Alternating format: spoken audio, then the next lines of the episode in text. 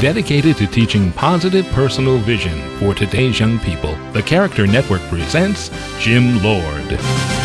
My oldest daughter was only five or six years old when she tried to make her first peanut butter sandwich. And, of course, a peanut butter sandwich isn't always the easiest thing to undertake for such small hands.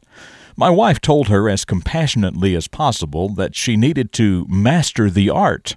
She said, "I tried that, and the bread just tore." Think about the things you do well now that you once thought you could never do. Riding a bicycle, swimming, texting, lots of things. So don't let the fear of learning something new discourage you. They say you can't teach an old dog new tricks, but I really don't think that applies here because we're people, not dogs, and people can always learn new things. If you want to become a fulfilled and interesting person, take on something new to learn.